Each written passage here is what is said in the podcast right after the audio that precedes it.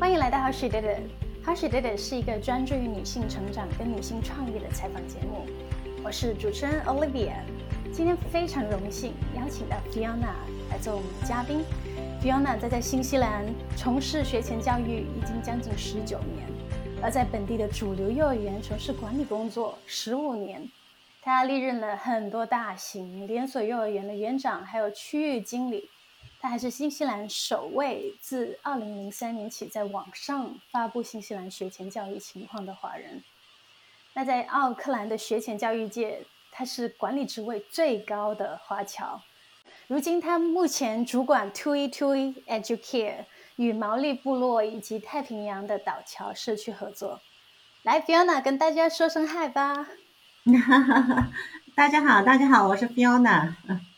很高兴今天有这个机会跟 Olivia 一起聊一聊啊，有关就说呃，有关这个 How she did it 这方面的事情。对，我也非常高兴能够有你来我们这个节目。那我们首先嘉宾通常的第一个问题是 Why she did it？你来新西兰多久了？然后你在这个学前教育已经从事了十九年，你可以跟大家讲一讲你这个经历吗？啊，可以的，可以的。我来新西兰的话呢，是真正定居，应该是从二零零二年开始。对，二零零二年，二零零二年底，确切的说，嗯，一个非常偶然的机会呢，就进入到了这个学前教育的行业。呃，在此之前呢，我大概花了一年的时间，就是环游世界，就是做背包客。所以等于说我到新西兰来的时候呢，其实是一个什么人都不认识。然后带着两千块钱下了飞机，然后找了 Backpackers Lodge 就住下来。首先对新西兰就进行了一番旅游，花了几个月的时间。呃，那么这个的话就让我觉得，就说我我可能是从一个比较迷茫的状态，然后找到了自己一个想做的事情。呃，一个非常偶然的机会哈。那时候因为在新西兰刚来的时候，可能呃。在一个叫 NZ Free 的一个论坛、一个网站上面，就是经常会发表一些文章，然后引起引引起了一些一些一些注意。然后呢，大家也知道我会比较喜欢，就说呃什么样的生活，呃那个时候就开始说是要要要要在想做点什么，因为我的职业背景跟学前教育以前哈就是完全是风马牛不相及的嘛。呃，总之就是长话短说哈，就是很偶然的机会，经过别人的一个推荐，说，哎，在这个地方有家幼儿园要招人了，呃，你有没有兴趣去去看一下？只是一个信息，所以就说 information，首先这一个东西就是对我进入这一行呢，就是有一个非常大的一个帮助，嗯。这当时网友提供的信息，所以呢，就说我就去面试了。然后面试了之后呢，非常非常的幸运，那可能跟当时的这个呃聘用的园长呃就是聊的蛮好的，所以就进入到了本地的一家就是大型的一个一个连锁的幼儿园，就是开始作为当时唯一的一个 unqualified 的老师，呃，而且那时候我拿到的是一个 permanent 的一个一个 job offer。所以这个东西，我觉得它会有一些，就说第一，它有运气的成分，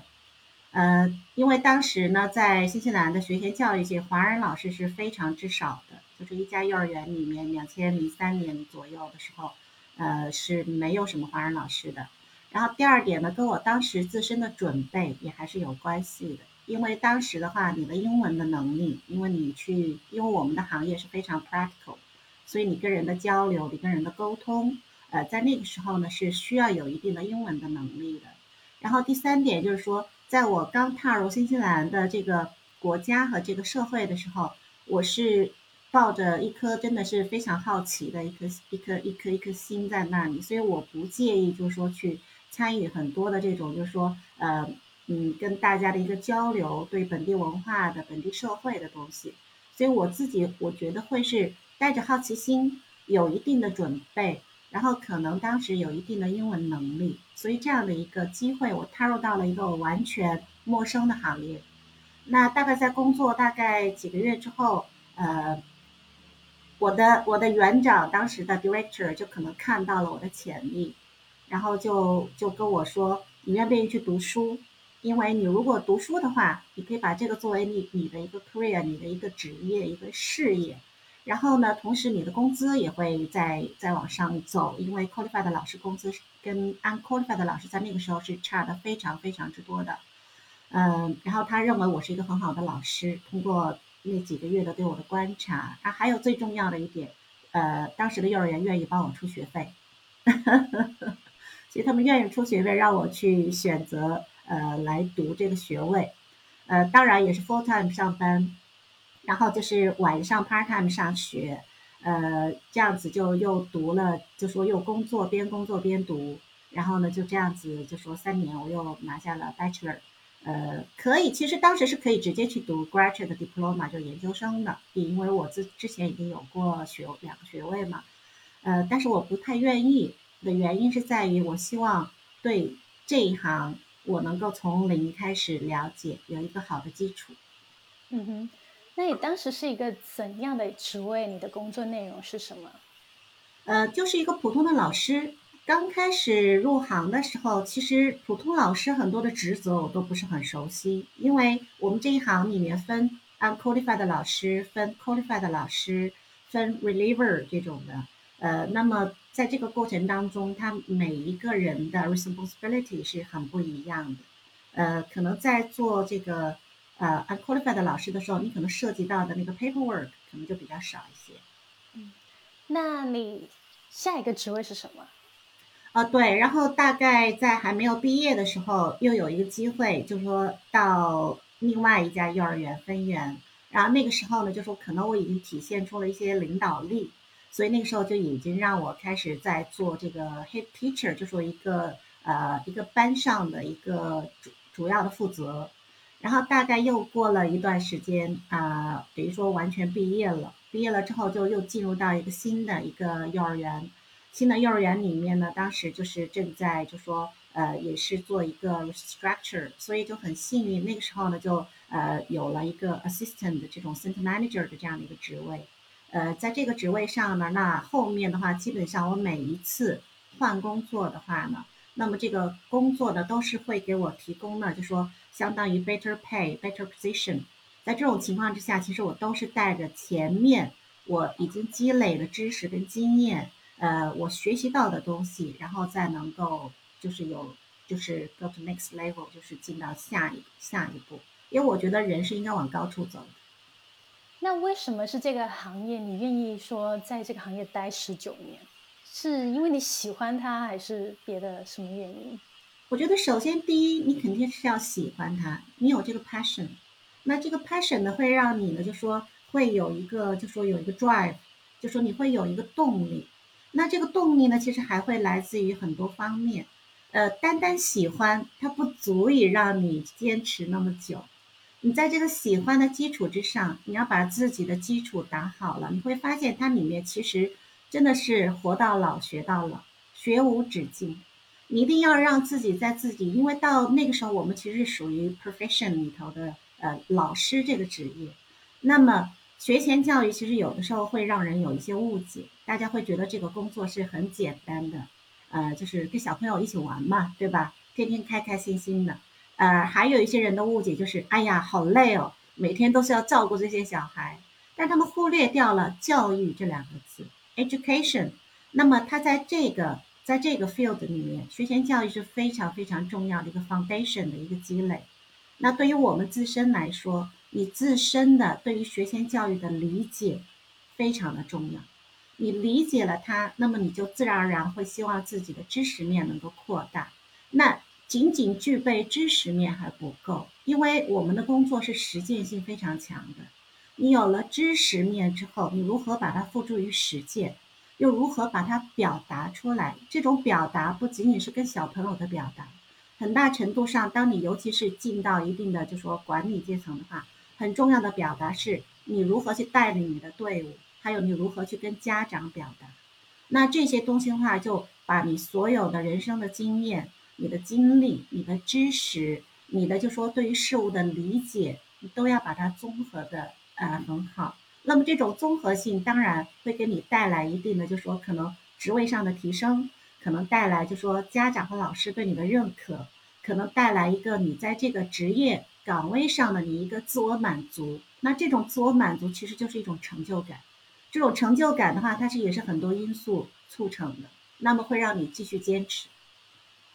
太棒了！你刚刚有说到你之前的领导看到你身上的一些闪光点，那你的这些闪光点究竟是什么？如果你要在这个行业做得好，你需要有哪一些特质？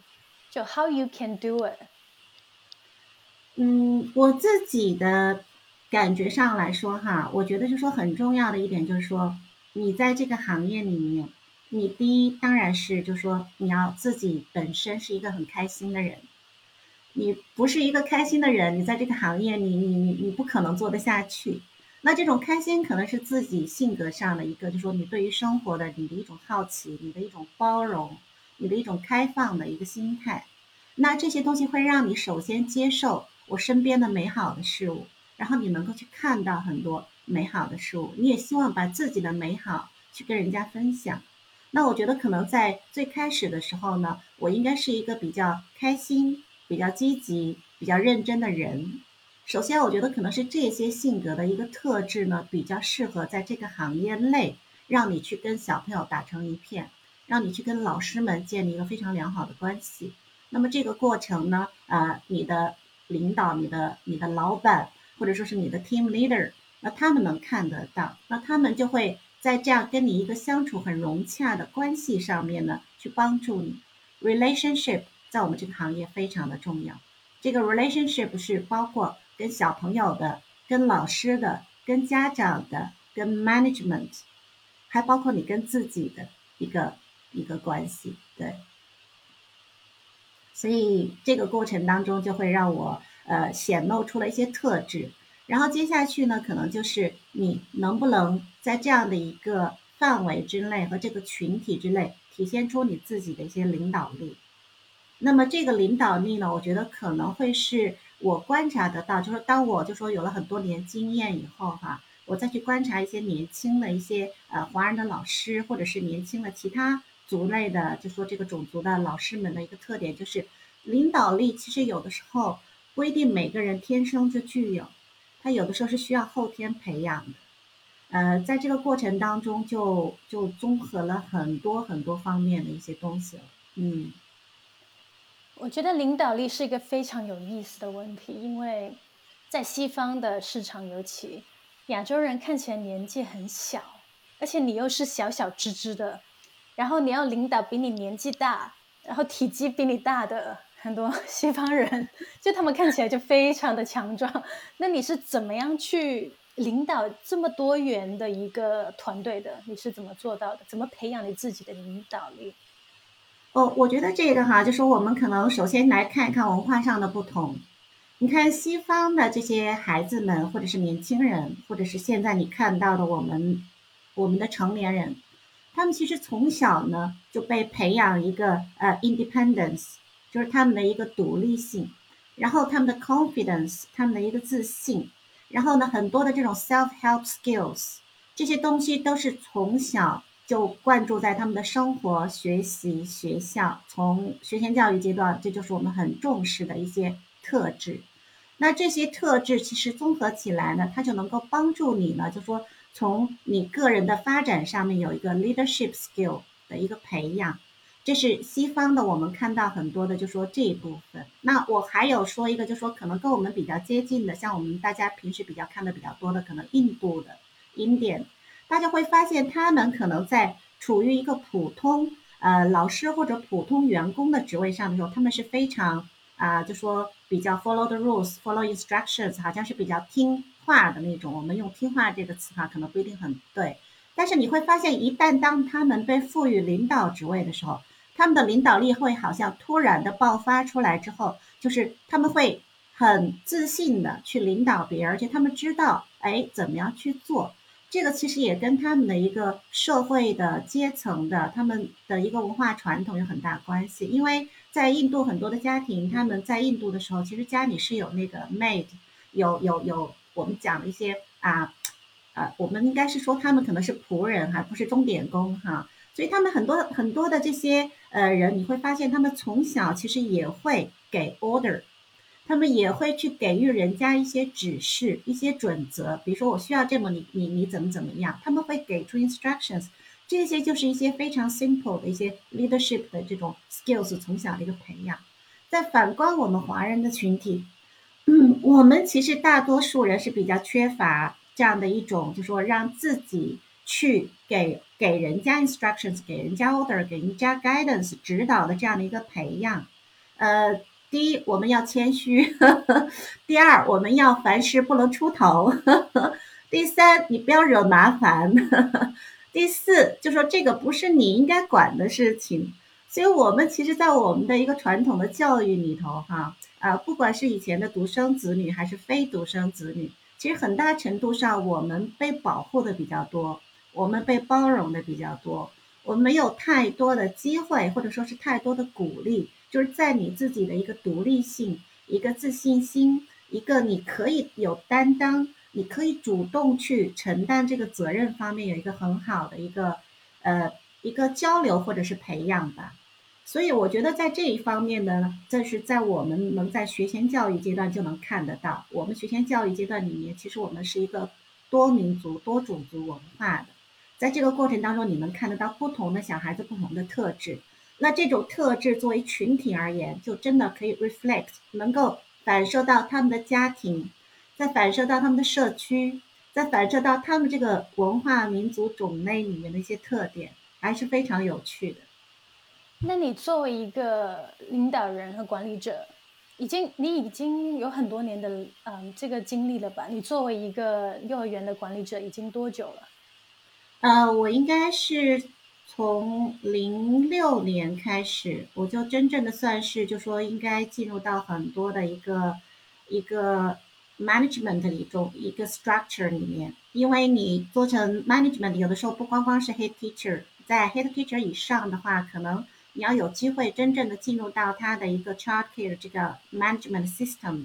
它意味着你可能要有更多的责任，呃，要有更多的技能。然后还有更多的这个，就是说对于上面的一个 report，你需要做的很多方面，你可能还要 lead 一些 program planning 之外，你可能还有 business 的考量，你可能还要有 marketing 的考量，你可能还有 budgeting 的考量。那这些东西呢，就是呃在 management 的层次上面和作为一个普通的老师，甚至一个就是说班级的 leader 的这个这个不同，因为他的责任会会有很多的不一样，对。那回到那十五年前了，你刚开始做管理者，你觉得最大的困难是什么？因为现在很多年轻女性可能工作了四五年之后，她慢慢有了一个管理者的机会，但是在这种多元文化里面，她们是没有过管理的经验，那她们怎么样去 approach 这个事情呢？嗯，我记得我刚刚被赋予这个责任的时候，我有点紧张。呃，因为当时我的团队里面的几位老师的年龄都比我大，都比我大，呃，而且都是一个是 Australian 啊，但是他是在新西兰住了非常久，三十多年。另外一个是毛利，还有另外一个是 Kiwi，呃，还有几个不同的就是种族的，因为我是唯一的华人，呃。当时我的感觉就是，我其实有点我的这种紧张，可能还有一点小小的心虚，因为你你你你你你在那个位置上面其实是有一点幸运的，因为当时他们经过综合考量之后，而且当时我的 ICT 是最好的，而那个时候其实你要进入到一个呃管理阶层之后，你有很多东西是需要电子化的，那所以这一点上呢，可能让我有一些。啊，有一些跟他们非常与众不同的地方。我有时候会觉得，就说你在任何地方，你去作为一个管理者的话，你一定要有一点是人家不可以取代的。呃，如果说是你随时可以被人家取代的话，那你这个位置其实不重要。那我那个时候呢，可能跟他们的一个交流呢，呃，就是在跟他们的过交流的过程当中，这个 gain trust 和 respect 是需要时间的。你的你说的 ICT 是什么？呃，它可能是一些，就说电脑系统的一些操作，以及通过这个电脑系统去跟呃你更高一级别的 management system，还有跟家长们的一些，就说沟通与交流，还有一些报表，还有一些你的呃 management system，因为现在全部都是用一些，比如说像会计行业可能比如说嗯嗯 MyOB 啊。MYOB 这些系统啊，还有我们行业我我们行业的系统，我们行业的系统里有几个不同的，所以这是一个嗯需要学习的，就说你才能掌握的，这是其实很考量一个学习能力的，嗯。那你感觉 manage 他们的时候比较大的挑战是什么？在十五年前，我比较大的挑战是我的 knowledge，因为你面对 senior teacher 的时候。他们的有很多的这种知识的积累、实践的积累，其实是我当时所不具备的。就说他们在提到某些 strategy 的时候，你要有这个判断力。呃，当我们面对不同的孩子，我们做 planning，我们在面对不同的孩子，可能有一些是一些比较 challenging 的这样的一个 behavior 的时候，那么你所提出的这些呃，就说这些 plan、这些 strategies，包括跟家长的沟通的方式。合适还是不合适？那这一类的东西的话呢，当然是经验越足的老师，他能给出的方案是越多。但是这些方案不一定都是能够在那个时间段给那个家庭是合适的，因为每个家庭都是不一样的。那这个时候我需要有我的判断，因为最终是要我来做 decision。那我在做这个 decision 的过程当中，我除了要尊重这些，就是说团队里面的不同的意见之外，我得需要有一个自己很好的一个积累，那我的积累呢，在这个时候呢，就是一个呃，我觉得是一个一个很重要的点。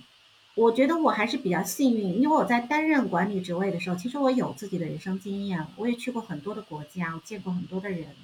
呃，我有很多，就我也看了不少的书，也有过有有过自己的就是人生的成功与失败的这样的一个过程。所以我不是一个简简单单的一张白纸，在那个时候就说你什么都没有的情况之下，你要去管理别人是很困难的。你不能只靠书本上的知识，你一定有你人生的一个体悟的一个东西在那里。所以这一点上，我觉得可能是我在那个时候过了最开始的一个比较 challenging 的时间，因为人家不一定马上会信任你的能力。啊，在过了这个时间点之后，就比较顺利。那后来的这十五年，你有慢慢的遇到别的困难吗？然后你是怎么解决那些困难的？嗯，人生一定不是一帆风顺的，你一定会有不同的困难。你在进入一个新的园，你去面对一个新的团队，你又获得一个新的职位，甚至是包你，包括你就说你有了一个新的你的上面的一个 leader 的时候。每一个阶段，你都会有最开始的一个困难，有一个 obstacles 在那边。那那这些东西的话呢，其实是会给你一个呃思考的。我觉得是一个是一个比较有趣的，就是当你把它当成一个是你人生可能要必经的，就像你登山一样，你一定是要有台阶一步一步往上走的，你肯定不可能一下子一飞冲天的。呃，你你抱着一个比较乐观的心态去看这个事情，它就没有那么难。可以举个例子吗？就讲分享一个小故事什么的。啊，我举一个例子的话，哈，我想想看，嗯，如果说是跟跟员工的一个例子上面来讲的话，我可以可能分享两个例子。呃，第一个就是有一次呢，就说我有一个华人的老师，华人的员工就比较 frustrated，他比较。比较就是不能够理解为什么他跟家长的交流，呃，总是只是点到为止。每天家长就只会跟他呃问一下孩子好不好，他就只能回答孩子好或者不好，就是有没有 have fun，that's it，就他没有一个很深入的一个一个沟通，呃。我觉得这个就是表现出来，体在我看来，这个事情呢，就体现出来，就是他跟家长的这个关系可能是比较啊，流于就说表面，呃，家长对他的信任度不够。呃，第二呢，我觉得可能是他表达的方式可能有问题。就在我看来是，首先是看到这个，但是你不能马上去跟老师就是说这个这个有问题，因为我们相对于来说。即便是对于孩子，我们都相当于是一个 positive guidance。那么对于这个老师来讲的话，我们其实作为管理者来说，也是需要有一个 positive guidance 在这里。那么我就跟他打比方，因为他当时有问我，他说：“Fiona，为什么你每次可以跟家长们就聊得那么好？呃，这些就说他指的是就说洋人家长，他为什么洋人家长们连他们家里自己的什么什么财财务的这个问题，呃，夫妻的感情，呃，孩子大的孩子要入学的问题，他们都愿意跟你聊，都要听听你的建议。然后我就跟他讲，我说有的时候就说你要你要明白一点，我们身处这个社会这个社区，我们在这里，我们是他们的一份子，那么。我们就不能就说我说的这个，我们当时是指的是我们华人社区华人老师哈。我说你就不能把自己总是跟他们的生活分开，你不能说是不去关注他们的社会的新闻，他发生了什么事情，你不能不去关注这个社区的整体的一个人员的构成、学校的状况、家庭的这样的一个一个普遍的一个一个需求，或者说是一个普遍关心的一些东西。如果你没有这样方面的知识的储备的话，比如说家长他昨天去看了一场这个 All Blacks 的这个 Rugby，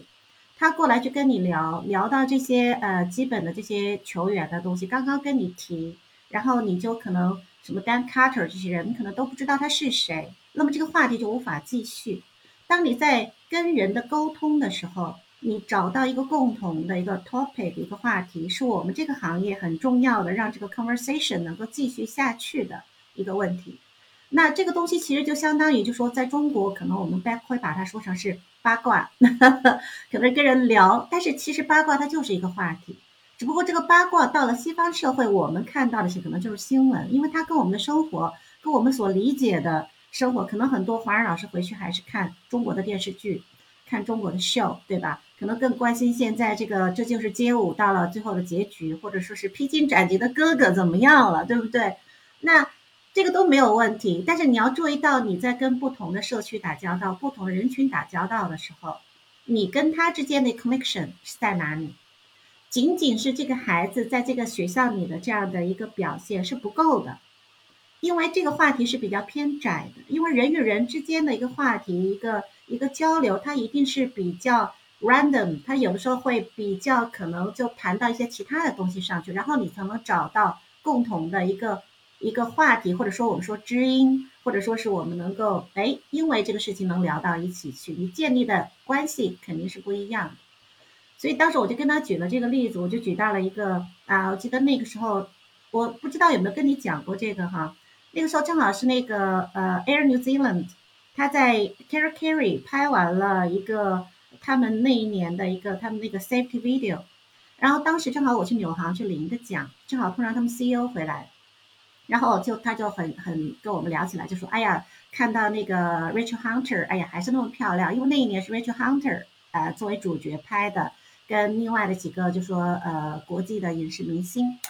然后我就跟他就就这个话题，我就问这个华人老师，我说你知道 Richard Hunter 是谁吗？因为比如说一个家长进来刚看了 safety video，跟你说，哎呀，昨天看到 safety，因为家长一定是想跟你找话题的，他想跟你把关系搞好的，然后就说，哎呀，那个 safety video 好棒哦，Richard Hunter，你看都已经年过四十了，现在还那么漂亮，那你可能就懵了，因为你知道 Richard Hunter 是谁吗？那可能就那这个老师就说，我不知道是谁呀。Richie Hunter 其实是就说像呃八九十年代的时候，呃是新西兰第一个走出去的那个国际超模，她是一个 supermodel，现在还有她的以她的名字就说这个品牌衣服，就是她是时尚界就是大家的都知道是 OG 是元老一种的。好，就算你知道 Richie Hunter，那好像这个这个家长又开始跟你八卦了。哎，你说 Richie Hunter 当时为什么跟她老公离婚呢？哎，说到这里好，你想这个话题继续，那么你怎么知道她的？老公是谁呢？一说你又懵了，你又不知道了。那其实她的她的老公就是那个 Rod Stewart。Rod Stewart 可能一说你又不知道是谁了，但是 Rod Stewart 在西方音乐史上是非常重要的一个人物。你可能不知道他这个人，但是你一定听过他那首歌《Sailing》。而且今而且去年的那个美洲杯那个帆船赛，还专门 呃新西兰旅游局还专门花了将近一百万请他重新唱了那首歌。就是 I am sailing，就是那首歌，这首歌是我们从小都听的吧。所以这个是什么呢？这个可能对于洋人家长来说是八卦，对于我们来说是知识，因为它毕竟不是在你从小到大你长大的环境当中你所了解的一个文化的一个内容。但这些东西是我们需要储备的。怎么样来做这个储备？因为很多在这里的华人他们不知道。用在哪些渠道，或者是要积累哪一种习惯来做这种储备？具体是怎么样来做这个事？我的建议呢，一定会是去看新闻，去看他们的这些报纸，去看他们的这种 A P P 上面每次推出来的这些有关当地的，不管是文化的、娱乐的，还有政治的，还有体育的，你总能找到一些兴趣点。那么这些东西呢，其实就是本地人耳熟能详的，发生在他们的呃生活当中的一些东西。那这些东西呢，就需要我们有可能有大量的一个阅读。可能有一个大量的去观察，还有一个就是说，当别人告诉你什么时候，你可能不懂，你可能不知道的时候，完全不用觉得尴尬，你可以直接就问，哦，这个是什么？呃呃呃，What is it? Can you tell me more？就说你可以完全可以去跟对方进行一个让对方来教你，对方告诉你，对方来分享。那我们可能很多时候哈，我会觉得这是我们的教育带给我们的，就是说我们有时候会害羞。我们有的时候不好意思告诉人家我不懂，但是我会觉得不懂，你不知是不知，但是我觉得你完全没有必要把自己就说呃这个不懂当成一个让你尴尬的一个事情，因为人真的就是学无止境的，我们永远都有自己不懂的东西。那么我觉得这是一个非常好的机会，让你去懂去了解，你为什么不抓住它呢？而且对于我们来说，这本身就是一个不同文化。不同的一个成长的环境当中，你可能关注不到的一些点，你只要抓住这个 opportunity 的话，它让你的知识储备会增加非常的多。善于学习。你有提到你的幼儿园是非常多元文化的，也就意味着你面对的家长也是来自很多不同的国家。那在你跟那些家长相处的这个过程里面，你刚刚有聊到说你要啊。更会八卦，能够跟他们聊相同的、觉得感兴趣的 topic。那除了这个之外，你在 manage 这种 relationship 当中，还有哪一些秘籍可以分享出来？嗯，我觉得就说跟家长的这种沟通哈，跟其实也就是意味着你在这个社会里面，你如何去跟其他的成人沟通。我觉得这个行业里面给我带来的最大的一个福利，就是说，在我过去这十几年，我可能接触过几千个家庭。那么每一个家庭的背后，可能都是一个不同的行业、不同的社区，然后不同的一个关系网，因为这个一定是发散式的，它让我的这个视觉和让我的这个包容点是很不一样的。它让我明白最大的一点就是人跟人之间的这种不同，你一定要去尊重，你一定要 respect 这个就是 diversity，这个非常重要。第一，你的态度就是你要尊重他们。我觉得很多情况下，他可能是很激烈的矛盾。就我觉得难的不是呃聊一下家常，可能更多是例如哦，那个人的孩子打了我家的孩子，然后他们就吵起来了，然后要追究你们幼儿园的责任。那面对这种那么大的矛盾，你们要怎么样去处理呢？我们在处理这些事情方面，我们有我们的 policy，我们有我们的 procedures。就是新西兰，它一定是一个程序正确的国家。就首先你要有你自己的，就说你在你的专业的角度里面的你的准备。这个专业角度里面的准备，就是你给予这些家长的这些支持和解释，一定要有你专业知识做支撑。就是我们为什么会这么做？然后其次就是你的所在的公司或者所在的园，它都有自己的规章制度。规章制度里面，其实像我们这个行业就有了很好的，在面对这种 conflicts 的时候，它有不同的流程，你怎么样去对待，你怎么样去诉说，你怎么样去解释。还有一点就是说，家长这个时候就体现出你跟家长的一个关系和你对家长的一个了解，家长的家庭的背景和家长的文化。那么在这个过程当中，你就能看得到你能采取什么样的一种。说话的方式，这个时候就不是聊天了，这个时候就是我们可能有一个很正式的 meeting，对吧？你可能就是家长可能就会要跟你有一个 appointment。那在这个过程当中，你跟这个家长怎么去讲事情的发生的经过？我们采取了哪些措施？我们希望希望就说，呃，家长们跟我们配合的是什么？和我们之后能够做的是什么？就说你一定要把这些过程，就是这些点，你要一步一步的要给他说到位。还有一点很重要的，有的时候家长他其实是一个情绪，家长在比较情绪化的时候，你一定要是一个非常好的倾听者。这在任何的 conflicts 里面都是这样。对方有的时候他的这个这个 conflicts 里头，他可能很 emotional，他可能在那个时候他所做出的一些呃，就说说的东西和做出的举动呢，可能没有办法支撑他真正的走一个正确的流程下的东西。那么我们就要帮助家长或者帮助员工，因为有时候也会是员工之间的矛盾，它不光是家长小朋友这些矛盾，你就要你就要知道在那个过程当中你是什么样的一个 listener，在那个地方你倾听完了之后，那么我们就要让他们明白，好，现在这边我们大家都能看到这个 problem，都能看到这 conflict，但是最关键的是什么？最关键的时候你要知道家长他有没有想过。他所做的这一切，他想要的是什么样的一个 outcome？也就是我们通常来说的，我们看到 problem 很容易，但是我们要去找的是这个 solution。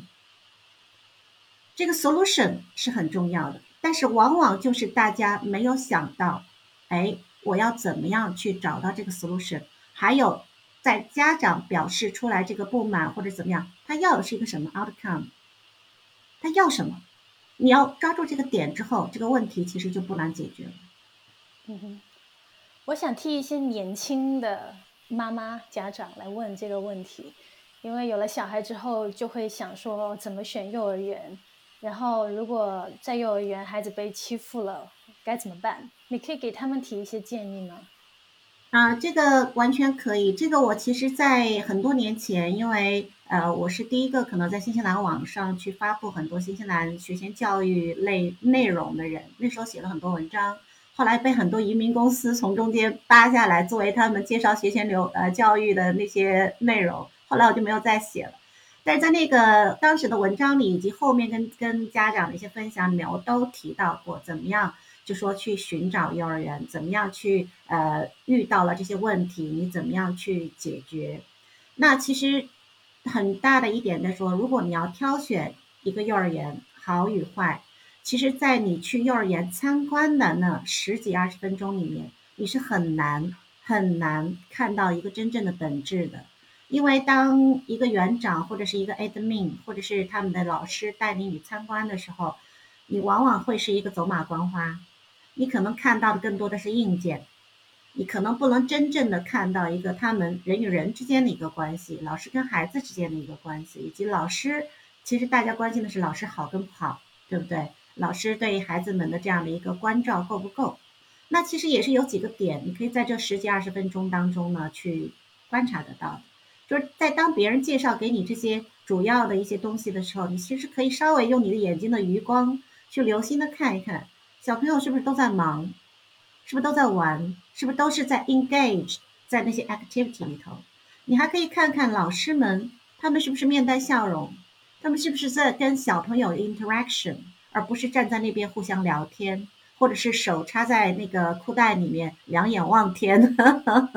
就是这些东西，其实才是你真正应该注意到的，而不是说这个在你旁边的介绍者说：“哎呀，我们幼儿园有什么什么什么。”哎呀，这个我们的收费是什么什么什么？当然，这个收费也是比较重要的。呃，总之不是一些流于表面的这些东西。那这个是你能在那短短十几二十分钟当中去观察得到的一个比较 active 的一个状态是什么样？如果有小朋友在哭，突然的，就是很难说会不会当时有什么事故发生，小朋友就哭了之后，你可以看看老师的 reaction 是什么。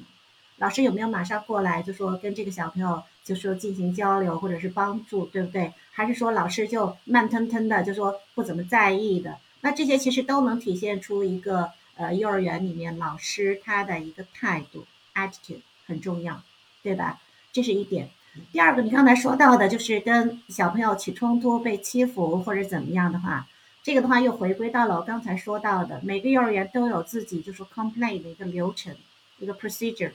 那这个 procedure 呢，其实有的时候幼儿园他不会大张旗鼓的去告诉你怎么做，对吧？而且呢，说到底呢，很多时候就说家长的投诉呢，呃，有的时候会带来一些，确实带来一些呃不是特别好的一个后果，因为这是人性共通的一个地方。呃，这些东西我可能没有办法今天在这里给你展开去讲哈，但是就是我只能就说建议这些家长们，be brave，be smart。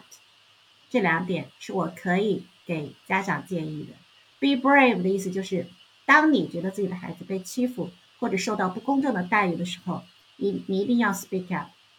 你一定要 be brave，你一定要表达出来。但是在这个表达的过程当中，和你要去进行表达的时候，你要 be smart，就说你要用一种相对合理、聪明的方式，既把你的不满表达到了，你又让你又要让幼儿园觉得你们之间是互相尊重，你并不是为了找麻烦，因为你要考量到你的孩子将来是不是还要在这个幼儿园继续，还是说你准备转园。如果你打算转园，那么可能你可以就说你可能发泄一通，反正你你你你就无所谓了。有些家长是这样的，但是如果你还是因为可能家就住在不远呐，接送方便呐，还有种种原因，你的孩子还是必须要在这个幼儿园待下去的话，你一定还是要保持好的关系的，你还是要跟老师们就说有一个就说正常的沟通的，你不希望老师们见到你们就像要保持距离。那样的话，其实对于一个家庭或对于孩子来说，其实怎么讲呢？呃，你挑不出老师的毛病，但是实际上你能感受得到距离。这个就是我说的所说的人性的一个东西。所以在这个过程当中呢，有很多的方式，你可以去进行投诉，你可以去让呃学校重视到这个问题。呃，有一个方法挺好，就说如果你觉得这个事情你无法忍受的话，你除了口头，一定要记住 in writing。任何时候保留证据，在你 in writing 保留证据的时候，他作为幼儿园，他一定要给你一个回复，他一定要给你一个 reply。如果这个 reply 你仍然不满意，你可以把这个直接就对话到教育部，就是呃 MOE。因为新西兰跟中国不太一样的一点就是，我们这边的幼儿园都是可以直接对教育部的，而不像说是在中国它是分级的。你可能一个区再对一个一个局，然后再对一个什么市市市市，然后再对一个省，然后再对一个国家，它可能层层上去，有些东西中途就给你压下来。但新西兰不是的，新西兰它是一个很在这一方面，我认为是一个非常公平合理的。呃，那这个方式当中，你如何去保护自己孩子的权益和你自己的权益的话，将来有兴趣的话，我们可以再多聊一聊。你的分享真的非常有价值，啊，我觉得很多妈妈听了会觉得很有作用，很有嗯很有价值。那我想了解一下你最近的新身份，因为你现在已经是院长、园长了。对 t v t Educare 如今是怎么样一个情况？然后当时是为什么要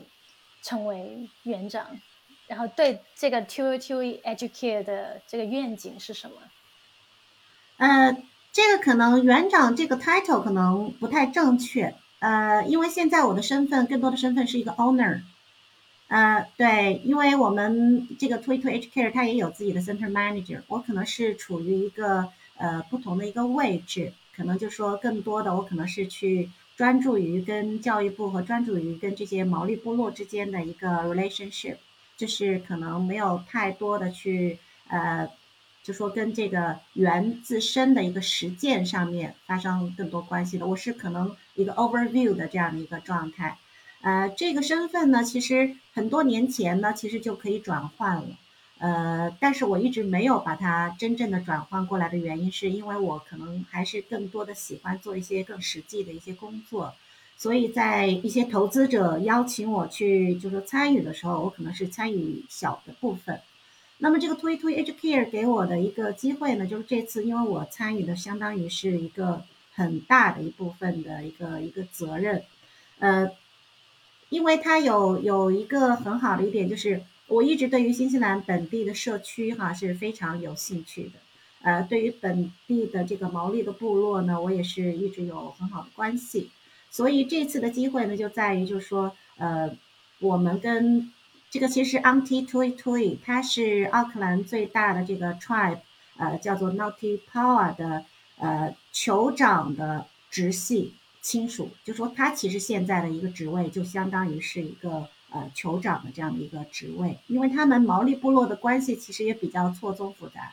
但是这个 Auntie Tui Tui 是他的祖先在那个 Cook Strait。签订的这个呃 treaty，所以是代表奥克兰的部落。呃，所以这一点上呢，对于我来讲的话呢，会是一个很好的参与，了解更多的新西兰的一个可能政体，一个一个社区，呃，包括一个它最 original 的这样的一个文化的一个一个契机吧。所以我是很很珍惜这个机会，也很珍惜他们的一个信任。呃，我最近还参与了这个 OMAP，就是世界学前教育组织的一个 NGO 的这样的会议，参加了呃好几个会议，搞得还比较疲惫。啊，这些跟我现在做的 To To Educare 呢也有一个共同点，我们希望将来更多的是能够回馈社区、回馈社会。我们希望能把更多的，就说政府的拨款、政府的 funding 以及所做不同的 project 的这些呢，都能够更好的能够就是。Giving back 就是能够给给回给回我们的 community，呃，尤其是像推推的话，我们因为涉及到南区的很多的家庭，那你知道在奥克兰的话，东西南北区、东西南北中吧，就是每个区的经济状况和那个社区的组成结构是非常不一样的。呃，在现阶段呢，就说南区可能需要的帮助是更大的。所以我们将来的一个愿景就是能希望就是推推 H Care 能够辐射到更多的需要帮助的一个社区，能够做更多的一个就是说可能把我们的一些基金啊，把我们的一些呃拨款呢，呃能够更大程度上的呢去去把它分发到下面的不同的家庭，呃包括毛利部落的，还有太平洋岛屿的这些家庭，呃对，在这些方面我们还在一些。呃，project 上面呢，会跟可能师傅啊，会跟这个呃 n o t i p o w e r 啊这些部落啊，可能有一些更多的一些 connection，更多的一些联系，这个都还是在进行当中。但是我未来的一个方向，我会希望能做更多的说呃 not for profit，呃，因为我会觉得就是说到了一定的阶段哈，你需要想的是，就是说你所得到的这一切，其实都是这个社区、这个国家它所给予你的。那么我们所能做的就是，我们如何可以做更多，就是说 make more contribution to this country。那我个人的话，会希望能够说，把我所学到的，呃，我所我所了解的，也能够更多更好的去分享给那些需要的人。这个你我可能就要插一句哈，因为我从入行开始到现在，我一路都遇到非常非常多帮助我的人，呃，也就是说贵人。他们很多人对我的帮助呢是非常无私的，就是因为以他的以他们的这些身份和地位，可能不需要我能够帮助他们了。但是我总在想，那我可以去帮助现在需要帮助的这些年轻人，或者说是一些就说呃需要帮助的人。那么这个可能就是我感谢那些曾经帮助过我的那些人的一种方式。我希望这种帮助就是这种。就是 grateful 的这这样，我我可以把它能够很好的，就是呃再散播出去。我 I'm very grateful，就是在这一这一点上，我希望我能够帮助到别人。对，对，我觉得非常有同感，因为 How she did it，他方他的初衷就是这样子。我自己也接受过很多贵人的帮助，但他们。什么都有了，我根本没有办法去回报他们，所以唯一回报的方法就是把这种帮助传播给别人。那 How she did it 就是这样子的一个平台。那现在如果有一个年轻人，啊，他暂时已经投入到一个行业，但是他也不知道自己喜不喜欢这个行业，然后也不知道未来的方向往哪走。呃，在新西兰可能来了几年啊，但同时也不知道怎么样扎根到这个国家。你会对这些年轻女性有什么建议吗？我觉得这个的话，过程可能每个人都会有，因为成长过程当中，你一定会有很多时候你是不确定，这种不确定可能用一个文学化的名词来说，叫做比较迷茫。这是非常正常的，但是我觉得有几句话，我觉得我可以分享的，就是可能大家都曾经听说过，呃，不忘初心，方得始终。但是很多人其实不知道这个下面还有一句，叫做初心易得，始终难守。我觉得就说，可能很多时候，当你出发去做一件事情的时候，你的初心是为了什么？不管你当时的初心是为了什么，为了开心，为了尝试，呃，为了可能更多的财务方面的这个增长，或者是为了自己就说一个全身心的一个一个一个发展，都没有问题。但是在这个过程当中，一定一定会在不断的调整自己，因为 nobody's perfect，你不可能说是你当初选择的那个，就说你要从事的行业一定就是真真正正适合你的，因为人会成长，人会学习，人也会改变，人也会 adjust，you know themselves。所以很多这一类的东西的话，我就会觉得就是说，你还是要最记住最初你踏出这一步的时候，那个驱动力是什么？那个驱动力是最单纯的，而且它也是最有最有意义的。否则的话，我们去成长，我们去学习，我觉得就你就找不到一个一个一个一个一个基石在那里了。所以这一点上，就是在后面的那两句，我就说初心易得，始终难守。这句话就是你坚持的意义在哪里？那我觉得在这几年，可能你觉得比较迷茫，觉得自己好像不是那么成功，或者是不是那么就说好像跟自己当初想象的一样的时候，我觉得你还是要知道，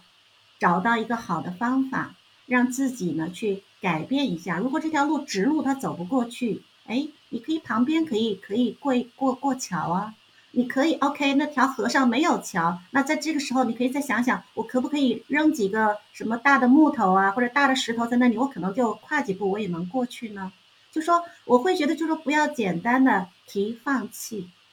你坚持一下，有的时候可能真的就是黎明前的黑暗，你可能过了这那一段时间，在这个时间当中，你仍然在学习，你仍然在充实，你仍然在进步。那可能你充实的这一部分的东西，正好带给了你另外一个机会。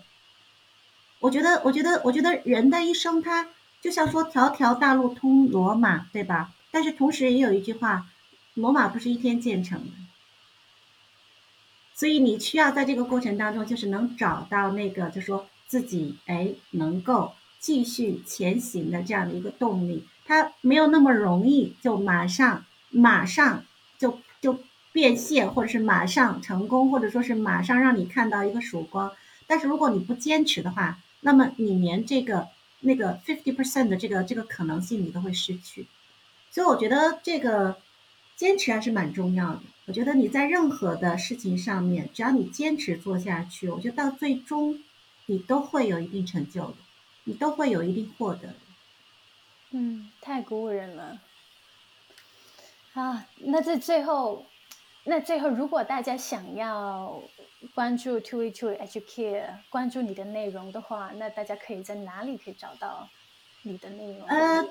我们 Two e Two Educare 因为目前主要是针对于本地社区，而且是我们这个行业内的，呃，所以我个人的话呢，我你也知道我一一向还比较低调，所以我没有用什么社交任何社交媒体去去去这个 promote 我们这个事情，我们属于。踏踏实实做事、低调做人的这一类，但是如果大家就说想跟我继续就说交流啊，或者说是想呃听一些分享啊，我觉得可以，或者是通过你呀，对吧？然后或者就是说呃，对，总会有一些朋友的这样的方式呢，能够能够就说能够接触得到我的，呃，但是我们可能没有一个完全对外的对公的这样一个推推 educare，因为这方面呃是属于一个非常专业类的事情。但是欢迎大家来找你或者来找我聊，呃，多多关注这个 Olivia 的这个小红书啊，或者说是这个你的这个各种 social media 啊微信啊，就肯定能找到我。太棒了，谢谢你。嗯，对你的确是一个蛮低调的人。我希望之后还有机会再邀请你，因为等到你 to to educate 到了一定程度，你可能到时候你的 vision 还有你想做的事情又。又有一个突破，那那时候我们又可以聊一些别的新的东西。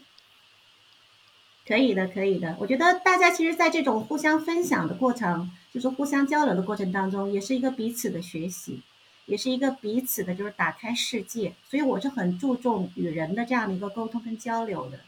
呃，那以后的话，如果我有一些其他的进展，或者是有其他的一些变化的话，我们之间可都可以随时聊，这个没有问题的。我也很高兴能够就是有这样的机会跟你在这边聊一聊，因为一路也看到你的成长与进步，我也非常为你高兴。哦，谢谢 Fiona。好，谢谢你今天过来，那我们今天就采访到这里了。好的。